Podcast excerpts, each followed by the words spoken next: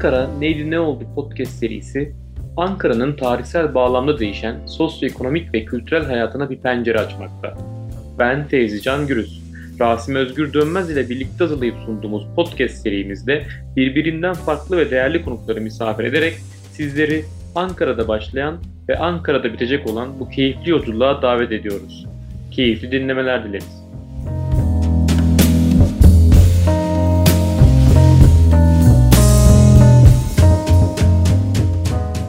Herkese merhabalar. Ben Sevzi Can Gürüz. Ankara Neydi Ne Oldu podcast serimizde yine Rasim Özgür Dönmez ile birlikteyiz. Daha önceki podcastlerimizde de konuk ettiğimiz akademisyen İhsan Settar Kaynar bizlerle birlikte olacak. Hocamızla daha önce Ankara'nın iktisadi değişimine dair ve bir de üzücü bir konu olarak 1957 sel felaketini ele almıştık. Bugünkü konumuz da yine üzücü, trajik bir kazayı ele alacağız. 1963 uçak kazasını İhsan hocamızla birlikte e, bu podcast'te konuşmuş olacağız. E, İhsan hocam öncelikle hoş geldiniz. Hoş bulduk hocam. Hocam yine trajik bir konuyla sizle birlikteyiz. İsterseniz şöyle yapalım. E, bu kazayı hiç bilmeyenler için, merak edenler için genel hatlarıyla bu kaza nedir, nasıl gelişmiştir? Kısaca sizden bir özet alalım isterseniz hocam. Gazete arşivlerine girip gazete tarayan insanlar yani 1963 yılının Şubat ayını taradıklarında Ankara'da çarpışan, havada çarpışan iki tane uçağın kazasıyla karşılaşacaklar ve bu kaza sonucunda da uçakların enkazlarının Ankara şehir merkezine düştüğünü, birisinin e, işte Ulus meydana çok yakın bir noktaya yani Hükümet Caddesi, Anafartlar Caddesi'nin kesiştiği ticaret hanının üzerine düştüğünü, diğerinin ise Hıdırlıktepe'de Yeni Hayat Mahallesi'ne düştüğünü okuyacaklar ve bunda da e, yani ilk gün 50 civarında daha sonra her gün peyderpey sayısının arttı ve en sonunda da 100'e kadar yaklaştığını yani yaklaşık 100 kişinin öldüğü e, büyük bir uçak faciasıyla karşı karşıya kalacaklar. Bu uçakların çarpışmasına tabii ki e, 1963 yılının 1 Şubat'ında gerçekleşiyor ve bu 1 Şubat tarihi de Cuma günü. Yani 1963 yılının Ramazan ayının da ilk cuması oluyor bu.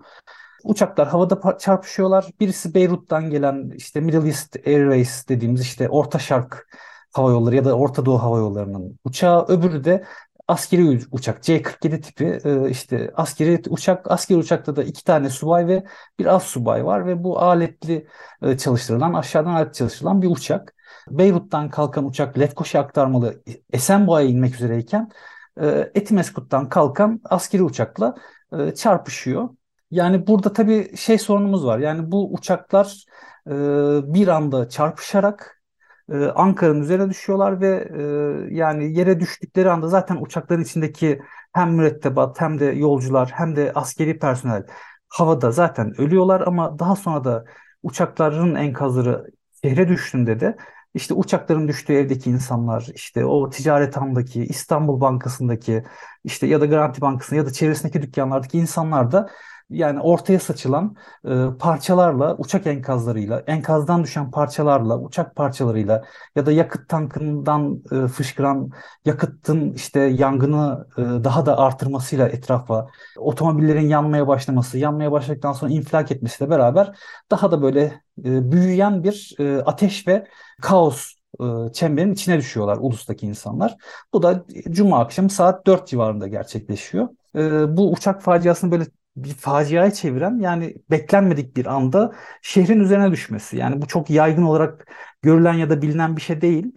Ee, evet Ankara tarihinde biz felaketleri görüyoruz işte sel felaketini görüyoruz işte başka felaketler daha sonraki yıllarda yine yangın e, felaketini göreceğiz işte bombalar patlayacak falan hani bunları görüyoruz ama yani bir uçağın şehre düşüp bir anda bu kadar çok insanın ölmesine ilk defa görüyoruz Ankara tarihinde. Tabii çok genel hatlarıyla anlattınız ama yani biz programdan önce de konuştuğumuz zaman daha ilginç şeyler var. Yani daha detayları var bu konunun. Mesela e, orada iki bankanın e, onları daha detaylı sizden e, isteyeceğiz. Bu iki bankanın hasar görmesi, belirli yani tören ritüelleri. E, biraz daha detaylandıracak olursak bu ne gibi zararları oldu Ankara'ya? Çünkü şöyle ben hatırlıyorum. Şimdi babamla konuştuğumuz zaman biz diyor öğrenciydik. Cama baktık öyle bir ses geldi ki diyor. Dersi falan bıraktık çok da sert hocalarımız var diyor. Oraya diyor şey yapmaya gittik diyor. Bakmaya falan gittik diyor. Yani ne gibi zararlar verdi? Biraz onu anlatır mısınız? Yani Ramazan ayı, Cuma akşamı Yani insanlar erken bir saatte yani er, yani pidesini alıp evine gideceği bir saatte e, sokakta koştururken çok büyük bir ses duyuyorlar. Çünkü e, çarpışma sesini duyuyorlar önce. E, daha sonra uçak enkazları aşağı düşüyor ve yani arada biraz boşluk var. Yani sesi duyup cama koşan insanlar uçağın en parçalarının aşağı düştüğünü görüyorlar. Yani hiç daha önce tanık olmadıkları şeyler bunlar. E, Beyrut'tan kalkan bu Orta Doğu Hava Yolları'nın uçağı Ticaret Han dediğimiz yani bu Anafartlar Caddesi'nden Hükümet Caddesi'ni kestiği köşedeki ve karşısındaki işte İstanbul Bankası ve e, Garanti Bankası'nın olduğu o köşeye düşüyor ve aslında İstanbul Bankası'nın tamamen ortadan kaldırıyor. Çünkü içindeki personellerin büyük bir kısmı ölüyor. Ee, daha sonra yine bu bizim e, yani Hava Kuvvetleri'nin C-47 tipi nakliye uçağı Hıdırlıktepe'deki Yeni Hayat Mahallesi'ne düşüyor. Orada da Kayabaşı mevkindeki 116 ve 117 numaralı evlerin üzerine düşüyor. Burada hemen evlerin sakinleri hemen ölüyor. Ee, bu bizim e, askeri nakliye uçağımızın içinde iki subay ve bir e, az subay var.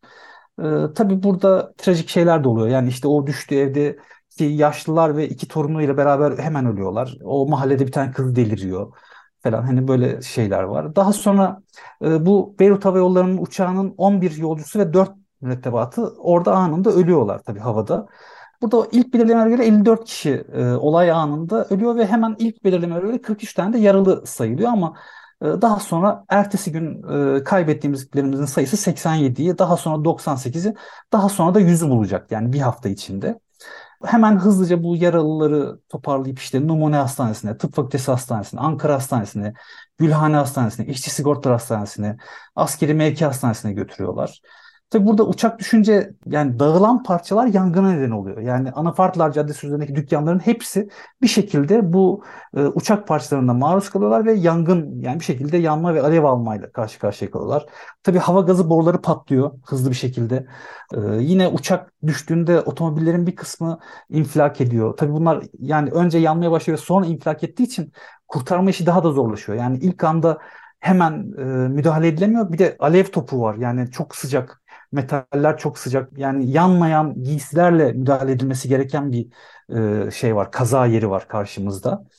E, yani burada İstanbul ve Garanti Bankası en büyük hasarı alıyor. E, burada da bu bankaların aslında demir parmaklıkları yani giriş katlarının demir parmaklıklı olması, çıkışların sadece kapılardan yapılıyor olması buradaki kayıp sayısını artırıyor. E, İstanbul Bankası personeli çoğu hayatını kaybediyor. Uçağın düştüğü yani anda bankada kaç kişi olduğunu kimse bilmiyor. Tabii kasasında kaç kişi olduğunu da kimse bilmiyor ama bir de şöyle bir detayımız var burada. İstanbul Bankası'nın ısıtması aslında e, mazotla yapılıyor ve çatısında 11 varil mazotu var. E, tabii uçak düştüğünde e, onlar da yani bir süre sonra hızlıca o 11 varil mazot da havaya uçuyor ve şey daha da artıyor yani, yani patlamalar parça parça artıyor yani. Ee, Garanti Bankası etkileniyor bu şeyden, e, kazadan ama Garanti Bankası daha az etkileniyor. Çünkü e, hızlıca 3 katlı olan Garanti Bankası hızlıca çalışanların büyük bir kısmını arka kapısından çıkartabiliyor. Yani e, çatısının arka çatıdaki çıkıştan çıkartabiliyor. Akşam saati olması sebebiyle, ulusunda çok yoğun olması sebebiyle askeri birliklerden yardım ediliyor, isteniyor. Kurtarma birlikleri aksıyor çünkü insanlar seyir halinde, yani seyrediyorlar ne olduğunu, iş çıkışındalar. Ee, mesela burada şeyi örnek verebilirim. Yani bu mesela askeri uçak nakliye uçağı, basit nakliye uçağı ama e, 3,5 tonluk benzin deposu var. Ve bu 3,5 benzin deposu havada infilak ediyor. Ee, yani eğer bu uçak düştüğü o Yeni Hayat Mahallesi'ndeki mahalleye yani benzin deposundaki benzin havaya uçmadan yayılarak şey yapsaydı muhtemelen bugün Hıdırlıktepe'de Yeni Hayat Mahallesi'nde Ulucanlar'daki alan tamamen ortadan kalkmış olacaktı. Çünkü tahta evleri düşünün, bitişik nizam evler bunların hepsi şey olacaktı. Ama Lübnan uçağının mesela düştüğü yerde Lübnan uçağının yakıt deposu havada infilak etmiyor. O Ulus'a düştüğü yerde yayılarak bölgeyi de yakıyor. Ee, ve tabii hemen oradaki otomobil, otomobilleri de kullanılmaz hale getiriyor. Ulus'ta düştüğü yerdeki dükkanların adları ve türleriyle ilgili birkaç bilgi verebilirim ben. Daha ilginç ve olayı yerelleştirmek için anlaşılmasını kuru kahveci var. Nuri İncegül'ün kuru kahvecisi var. Bir ekmekçi var. İşte Avni Yalçıntaş'ın elektrik malzemesi dükkanı var. Fahrettin Ayvaz'ın kuşçu dükkanı var. İmren lokantası var. İşte Yusuf Bayi var. Altan Kunduracı var. Kebapçı var. Hüseyin Az Hazmi'nin tatlıcısı var. Emine Avşar'ın ayakkabı dükkanları var. İşte avukat Minnetullah Haydaroğlu'nun yazıhanesi. Vehbi Müderrisoğlu'nun kimya laboratuvarı. Carmen gömlekçisi. İşte Doktor Az Asım Özbaşar'ın ve Enver Bozyak'ın muayenehaneleri, diş tabipleri Faik Güran'ın, Necmi Akalın ve Cavit Kurdoğlu'nun muayeneleri ve buna benzer 20'ye yakın e, büro ve yazıhane bu yangından zarar görüyor.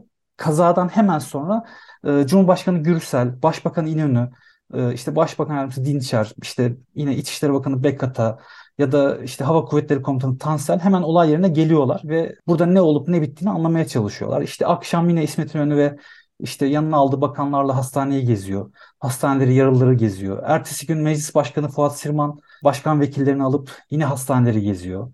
E, tabii bu kazadan sonra Ulus ve kale arkasındaki bu mahalleler hani askeri kordon altına alınıyorlar ve e, kaza anından itibaren de radyolar devamlı kanonsuz geçmeye başlıyorlar. Çünkü çok fazla yaralı var ve e, yani daha önce bu kadar yoğun bir yaralıyla karşılaşılmamış durumda. Müzik türlerini değiştiriyorlar ve e, klasik Türk ve Batı müziği yayınlamaya başlıyorlar. İşte devlet tiyatroları temsillerini tatil ediyor. E, sinemalar, eğlence yerleri, barlar, barlar, pavyonlar onlar programlarını tatil ediyorlar. Tabii bu kapalı eğlence yerleri ertesi günde açılmıyor. Yine mesela cumartesi günü dersler yapılmıyor. Hani şimdi tabii bugün söyleyince çok saçma geliyor olabilir ama o zamanlar cumartesi günü de ders yapılıyor yarım gün. E, o, yani insanlar ders yapmıyorlar o dönem. Ve burada da e, tabii şey askeri törenle bu e, yani birkaç gün geçtikten sonra da bu bütün bu e, şeyin hani ilk yaralılar ve şey ortaya çıktıktan sonra da büyük bir askeri tören yapılmasına karar veriliyor. Tabii burada şöyle bir sorunumuz var. Yani bu tarz yangın e, felaketlerinde böbrekler çalışmıyor. Böbrek yani suni böbrek, böbrek e, yetmezliği çekiliyor ve burada da hızlıca e, mesela böbrek yetmezliği çekenler için de suni böbrek makineleri gerekiyor. Tabii Türkiye'de 5 tane varmış bunlardan. E, bunlar Türkiye'dekilerin birkaç tanesi çağır, Ankara'ya çağrılıyor ama hemen hızlıca Almanya'dan suni böbrek makinesi isteniyor ve o akşam geliyor. E, daha sonra Amerika ve Fransa'ya da suni böbrek makineleri isteniyor. İstanbul Bankası'nın içinde e, mesela jet otobüslerinin sahibi Zeki Bayraktaroğlu hayatını kaybediyor. Yani işte Konya Adalet Partisi'nin Konya Milletvekili Ahmet Gürkan'ın oğlu hayatını kaybediyor. Beyrut'tan gelen uçağın hosteslerden birisi Lefkoşa'da hastalandığı için uçaktan iniyor. Mesela o hayatta kalıyor. Ee, yine Siyasal Bilgiler Fakültesi'nin profesörlerinden Alex Ragnich'in oğlu Paul bu kazada ölüyor. Ee, kaza anında olay yerinde kızıyla beraber e, yani ölüyor ve anne şey diyor ya ben ölürsem kızımla beraber aynı mezara gömün diyor ama e, tabii kızından sonra annesi de ölüyor. E, bu daha sonra törende yani askeri törende başka bir şey şekilde göreceğiz bunun etkisini. Yani o kadın orada ölüyor. Hani insanlar buna şahit oluyorlar yani bu vasiyetini.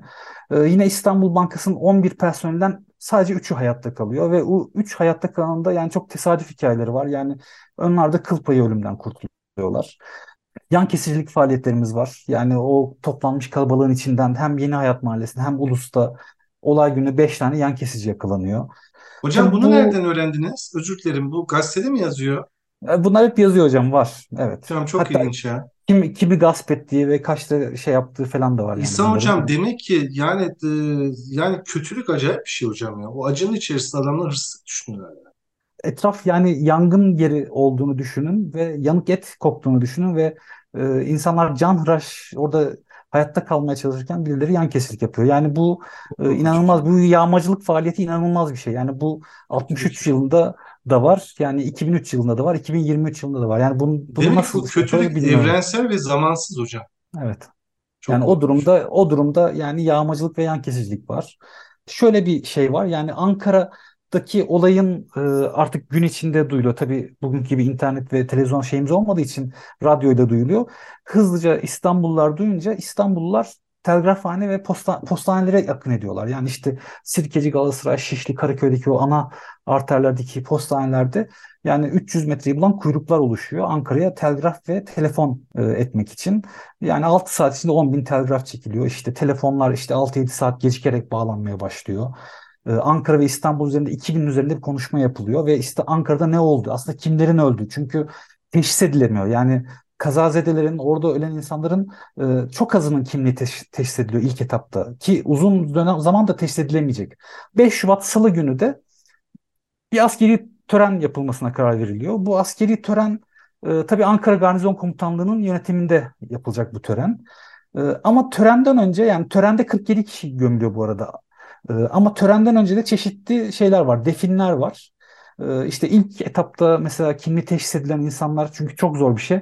Teşhis edilenler hemen gömülüyor işte. O mesela Yeni Hayat Mahallesi'nde askeri uçağın düştüğü evlerdeki hani kayıplar hızlıca teşhis edilip gömülüyor. E, işte Lübnan uçağındaki e, cenazeler elçiliklere teslim ediliyor ve e, burada da şöyle söyleyeyim 5 Amerikalı var, e, 4 Suudi Arabistanlı ve bir Japon var. E, tabii askeri tören 5 Şubat Salı günü yapılmasına karar veriliyor ve burada da asri mezarlıkta bir uçak şehitliği kısmı hazırlanmaya karar veriliyor. Yani uçak şehitliği kısmı hazırlanıyor. Yani oraya da bir törenle, büyük bir törenle gömmeye karar veriyorlar. Bu arada e, o yılların en sert kışına rast geliyoruz. En çok yağmurun yağdığı dönemdeyiz. Yani mezarlar yağmurdan kazılamıyor, zorlanılıyor.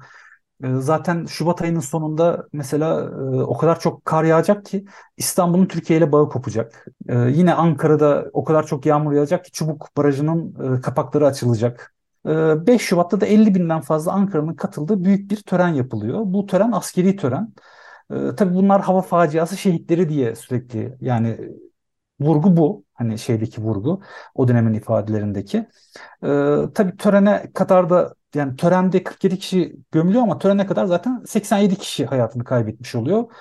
Ee, ama törende 47 kişi gömülüyor. Onların bir kısmı daha önceden gömülmüştü ama bir kısmı da daha sonradan e, gömülüyor. 63'teki bu büyük törenin en ikonik anlarından birisi şeydir. E, Türk bayrağına sarılı böyle dizi dizi yani 6-7'şerli dizili e, tabutlar ve çok ciddi ve ne olduğunu anlayamayan şaşkın insanların bakışları arasında e, yürüyen o şey hani tabutları görüyorsunuz. Yani bugün bile o kadar şey bir görüntü yok yani o kadar ikonik bir görüntü yok. Ee, tabii tören Ankara Garnizon Komutanlığı komuta ettiği için işte askeri tören olduğu için en önde Kara ve Deniz Hava ve Kuvvetleri'nin e, bandoları var ve bir polis müfrezesi var.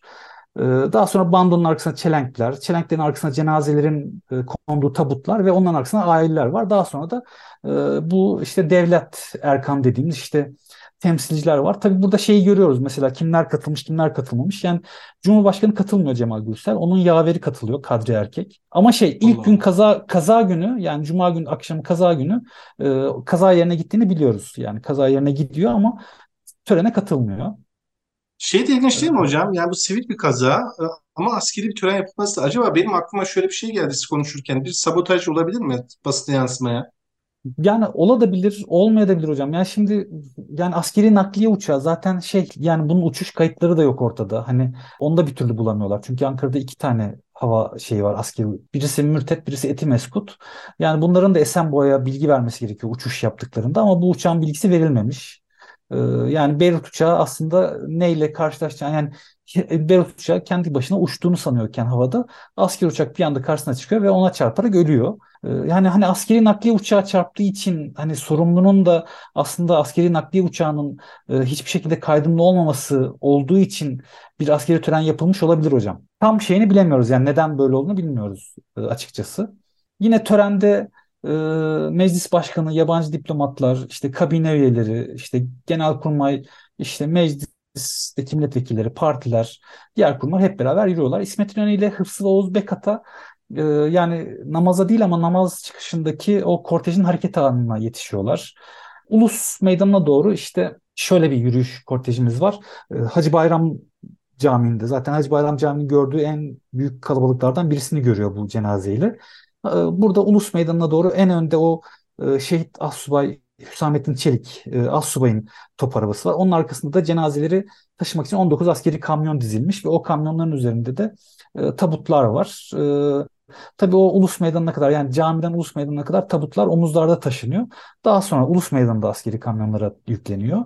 O kortej istasyon, opera, Sıhhiye ve Cebeci yolundan e, asri mezarlığa gidiyor. Yani daha da şey yaparsak, detaylandırırsak Hacı Bayram Camii'nden çıkıyor. Anafartalar Caddesi'ni takip ediyor. Ulus Meydanı buluyor.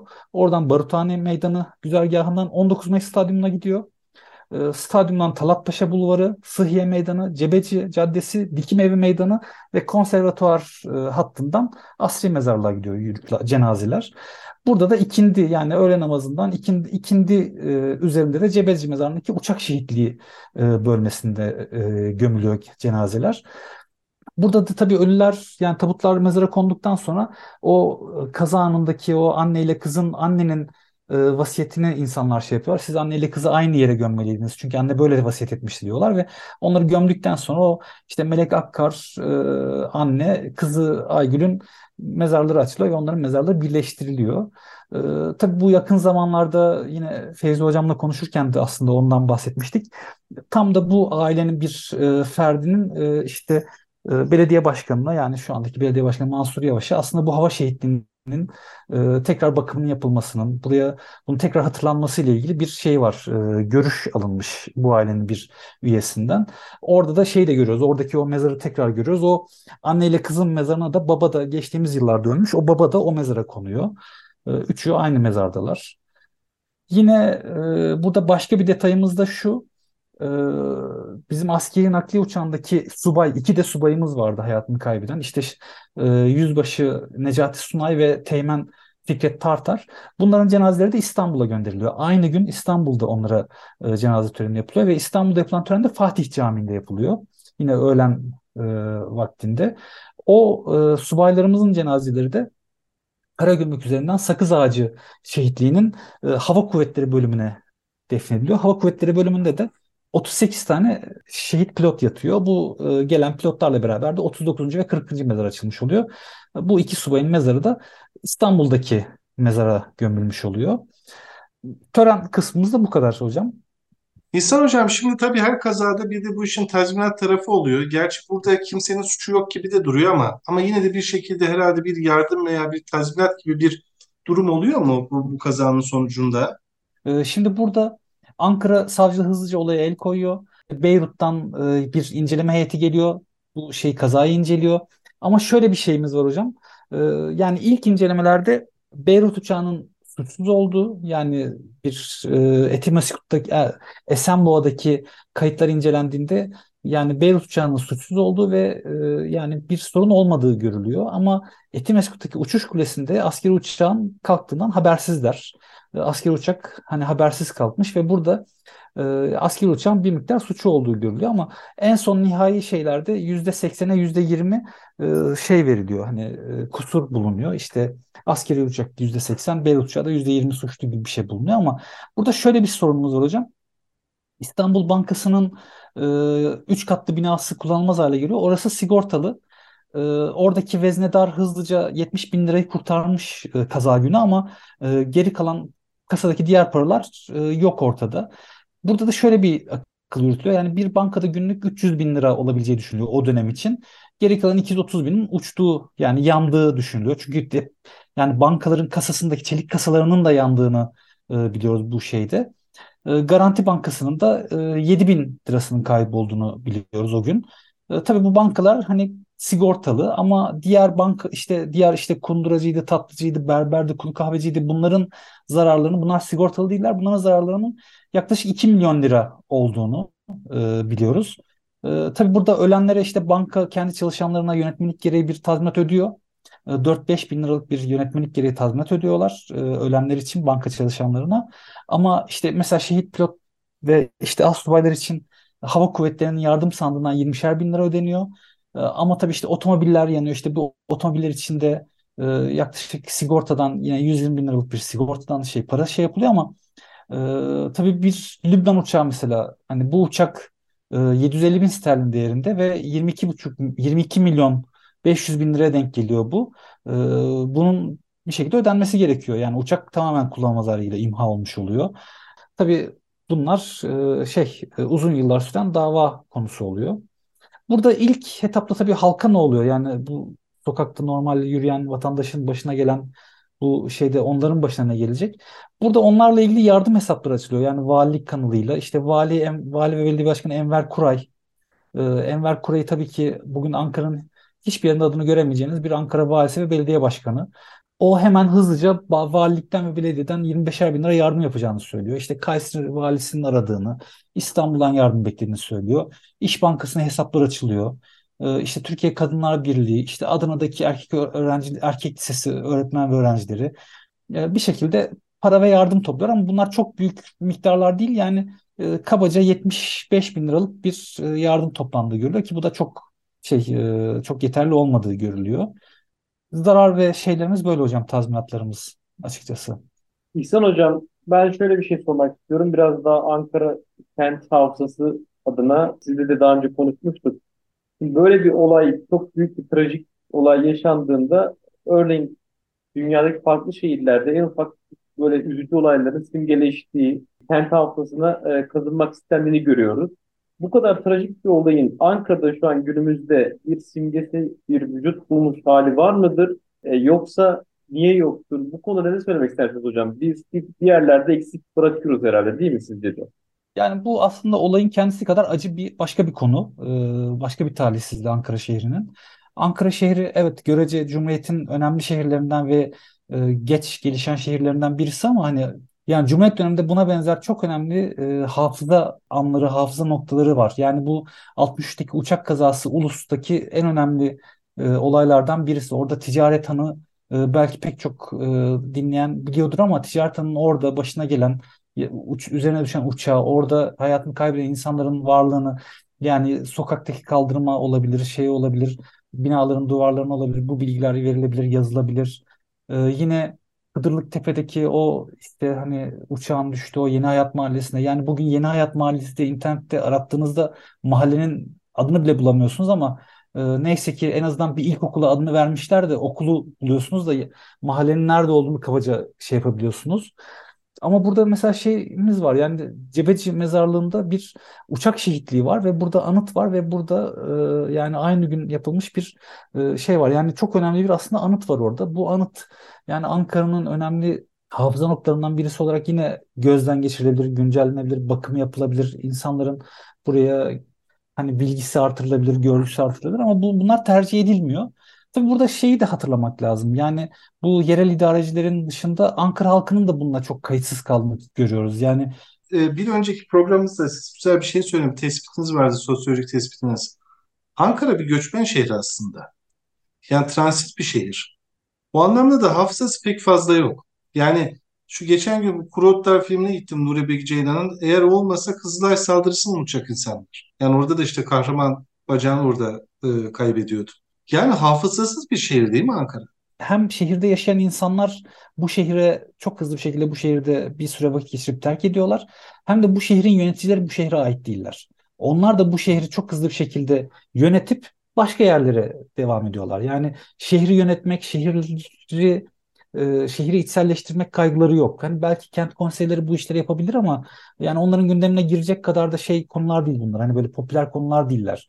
Tabii bir de bu olayların unutulma şeyi de var hocam. Yani unutulması da çok garip geliyor bana. Yani bir hafta e, manşetleri hani ilk gün bütün gazetelerin ilk ana sayfası tamamen bu olaylara ayrılırken bir hafta sonra tamamen unutuluyor bu şey hani e, bu olayın kendisi. Yani burada belki hani o dönemin olayları işte ne bileyim hani işte Ankara'nın kendi gündemi işte o zaman işte yoğun kış var, kar var, işte çok yağmur yağıyor, işte Ulus işte Çubuk Barajı'nın kapakları açılıyor. İşte yani böyle ilginç gündemlerimiz var. Yani Sakar şey e, Irak'ta darbe oluyor tabii. 8 e, Şubat'ta bu arada. Yani tam bu şeyin unutulduğunda Irak'taki darbe aslında bizim en önemli gündemlerimizden birisi. Çünkü biz de zaten 3 sene önce bir darbe yaşamışız ve Irak darbesi ve Irak'ta ne oldu ve yani Türkiye'nin güney sınırlarındaki ülkeler neler olduğu da çok gündemin önemli parçası oluyor. Yani orada Kasım'ı e, indiriyorlar ve Nasır yanlısı subaylar darbe yapıyorlar ve aslında Mısır'ın etki alanı genişleyen bir e, süreç başlıyor ve bu da çok tedirgin ediyor şeyi Türkiye'yi. Yani buna benzer çok yoğun bir gündem var. Hem siyasi hem sosyal işte o kar felaketidir, kıştır. Bu, bu, bu tarz şeyler aslında bu yerel e, şeyleri öldürüyor. Yani yerel sorunları hızlıca öldürüyor ve gündemden uzaklaştırıyor. Yani herkes kendi kaderiyle baş başa kalıyor. İhsan Hocam ağzınıza sağlık. Çok teşekkür ediyoruz. Vallahi yani önemli bir olay bu. Biz bunu düşünüyorduk bu konuyu yapmayı. Vallahi çok güzel bir sohbet oldu. Bu arada kendimizi kutluyorum ben Fevzi. İyi bir tercih yaptığımızı düşünüyorum İhsan Hoca'yı buraya davet ederek. Ee, hocam bir de bizi kırmadınız. Yine çok teşekkür ediyoruz. Bu bunlar unutulmasın diye biz de Ankara'nın tarihini not Kesin. etmeye ve yazmaya çalışıyoruz yani. Çok teşekkür ederim davet ettiğiniz için. Estağfurullah. Biz çok teşekkür ederiz. Çok sağ olun.